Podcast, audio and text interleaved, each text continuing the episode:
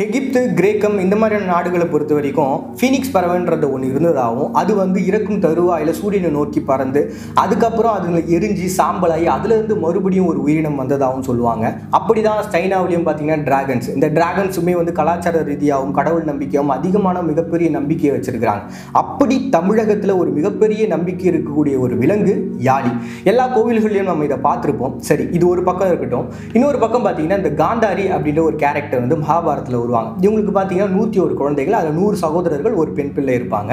இவங்க எப்படி பிறந்திருப்பாங்க அப்படின்னு பார்த்தீங்கன்னா இவங்களுடைய வந்து கரு செதஞ்சு போயிடும். அந்த கரு செதஞ்சு போயிடுச்சு அப்படின்றதுனால வியாசரை கூப்பிடுவாங்க அவர் வந்து ஹெல்ப் பண்ணுவாங்க. நூறு தாழிகளில் போட்டு அந்த நூறு துண்டுகள் மூலமாக நூறு குழந்தைகளை பெற்றெடுத்திருப்பாங்க. இதனாலலாம் நம்ம உத்து கவனிச்சோம் அப்படின்னா அந்த காலத்திலேயே டெஸ்ட் பேபின்ற ஒரு விஷயத்தை அவங்க பின்பற்றிருக்காங்க அப்படின்ற ஒரு விஷயம் நமக்கு தெரியல. ரொம்ப ஆச்சரியமாக இருக்கு இல்லையா? அன்னைக்கு டெஸ்ட் பேபின்ற ஒரு விஷயத்தை அவங்களால உருவாக்க முடிஞ்சிருந்தது அப்படின்னா மரபணுக்களை மாற்றி ஒரு உயிரினத்தை ஏன் அவங்களால உருவாக்கியிருக்க முடியும் முடியாது. அப்படிதான் யாழின்ற ஒன்றையும் பல உயிரினங்களுடைய ஒருங்கிணைப்பாக அவங்க வந்து உருவாக்கியிருக்காங்க அப்படின்றத நம்மளால் நம்ப முடியும். இன்னைக்கு பல கோவில்களில் பார்த்தோம் அப்படின்னா இந்த யாழினுடைய அமைப்பு எப்படிப்பட்டதாக இருக்குன்னா முதுகில் ஒருத்தன் சவாரி பண்ண மாதிரி இருக்கும்.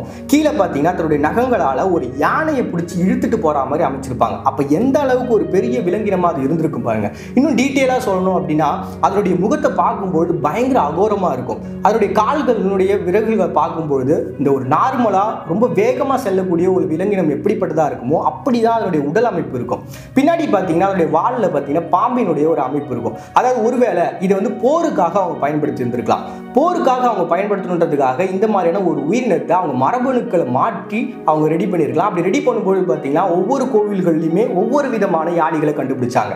இதுலேயும் ரொம்ப மெயினாக சொல்லக்கூடிய யாழியினுடைய பெயர்கள் என்ன அப்படின்னா சிம்ம யாழி மகர யாழி யானை யாழி அப்படின்னு சொல்லிட்டு. இதில் பார்த்தீங்கன்னா ஒவ்வொன்றுமே வந்து சிங்க முகத்தில் இருக்கும். ஒரு சிலது வந்து யானை முகத்தில் இருக்கும். இன்னும் சிலது ஆடு எலி இந்த மாதிரியான பல முகங்கள்ல இருக்கு. ஆனால் மேஜராக சொல்லப்படுறது இந்த மூணு யாழிகள் தான். ஏன்னா இப்போ நம்ம சயின்ஸ் மூலமாக ஒரு உயிரினத்தை உருவாக்குறோம் அப்படின்னாலே எல்லா உயிரினமும் நம்ம நினச்ச மாதிரி உருவாக்கிட முடியாது இல்லையா? ஸோ அப்படி இதுலேயும் பார்த்தீங்கன்னா அவங்க உருவாக்குனதுல இந்த மூணு மட்டும்தான் ரொம்ப தரமான ஒன்றா இருந்திருக்கலாம். அதை மட்டும்தான் அவங்க போருக்கு பயன்படுத்திருக்கலாம். அதை மட்டும்தான் இன்னைக்கு கோவில்கள்லையும் நம்மளால பார்க்க முடிஞ்சிருக்கலாம். ஸோ இப்படி இருக்கக்கூடிய இந்த யாழியை போர்களுக்கு கொண்டு போயிட்டு எதிரி நாட்டையே வந்து பயன்படுத்திருக்கலாம் ஸோ இந்த யாழி வந்து உண்மையா அப்படின்ற ஒரு கேள்வி இருக்கு இல்லையா? இது உண்மைதான் அப்படின்றத நிரூபிக்கிற விதமாக நற்றினை அப்படிங்கிற நூலில் இந்த யாழியை பற்றி ரொம்ப தெளிவாக சொல்லியிருக்கிறாங்க. ஸோ இந்த ய- நற்றிணைன்றது ஜஸ்ட் ஒரு இரநூறோ முந்நூறோ வருடங்களுக்கு முன்னாடி எழுதுன்னு நினைக்கிறீங்களா? இல்லை. கிட்டத்தட்ட இரண்டாயிரத்தி முந்நூறு வருடங்களுக்கு முன்னாடி இந்த நற்றினை எழுதியிருக்காங்க அப்படின்னு சொல்லிட்டு விஞ்ஞானமே சொல்லுது. அதுவும் எழுதப்பட்டிருக்கலாம் தான் சொல்கிறாங்களே தவிர்த்து இந்த காலத்தில் தான் எழுதியிருப்பாங்கன்றத இன்னும் சரி வர சொல்லலை. ஸோ அப்போ இதனுடைய காலகட்டம் வந்து கிட்டத்தட்ட மூணாயிரம் வருடங்களுக்கு முந்தையாக இருக்கலாம். இன்னைக்கு நம்ம ராஜாக்களுடைய காலங்களை பற்றி நம்ம நிறைய எழுத்துக்கள்லையும் நிறைய புத்தகங்கள்லையும் நம்ம படிச்சிருப்போம். ஆனால் அந்த சமயத்தில் ஆதி ஆதித்தமிழர்களை பற்றி நமக்கு முழுமையாக தெரியாது. ஸோ இன்றைக்கும் பார்த்தீங்கன்னா அகழ்வாய்வுகள் அப்படின்றது நிறைய நடந்துகிட்டே இருக்குது அதுவும் குறிப்பாக நம்ம சொல்லணும்னா கீழடி. கீழடி கிட்டத்தட்ட மூவாயிரத்தி ஐநூறு வருடங்களுக்கு முந்தையது அப்படின்றத நம்ம கண்டுபிடிச்சிட்டோம். ஸோ இந்த இடத்துல வந்து ஒரு எலும்பு கூட கண்டுபிடிச்சாங்க. ஒரு வேலை அந்த எலும்பு கூடு இந்த யாழியாக கூட இருக்கலாம். சரி இப்படிப்பட்ட யாழின்ற ஒரு விலங்கு இருந்துச்சு அப்படின்னா அது ஏன் அழியணும் அப்படின்ற ஒன்று இருக்கு இல்லையா? இன்னைக்கும் நம்ம தமிழை பற்றி பேசணும் அப்படின்னா குமரி கண்டம்ன்ற ஒன்றை நம்மளால் பேசாமல் இருக்கவே முடியாது.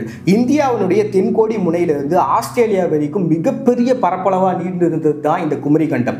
ஒருவேளை இந்த குமரி கண்டத்தில் இந்த யாழிகளை போர்களுக்காக பயன்படுத்தியிருந்திருக்கலாம். காலப்போக்கில் குமரி கண்டம் அழியும் போது இந்த யாழிகளும் அழிஞ்சிருக்கலாம். இதை தொடர்ந்து வந்த சோழர்கள் இந்த யாழிகளை பற்றி தெரிஞ்சு அவங்களுடைய கோவில்களில் சிற்பங்களாகவும் கலைப்பொருட்களாகவும் இதை வச்சிருந்திருக்கலாம். இன்னைக்கு இருக்கக்கூடிய விஞ்ஞானத்தின் மூலமாக பல விஷயங்களை புதுமையாக கண்டுபிடிச்சிட்டே வராங்க. அப்படி இந்த யாழிகளை பற்றியும் வருங்காலங்களில் கண்டுபிடிக்கலாம்.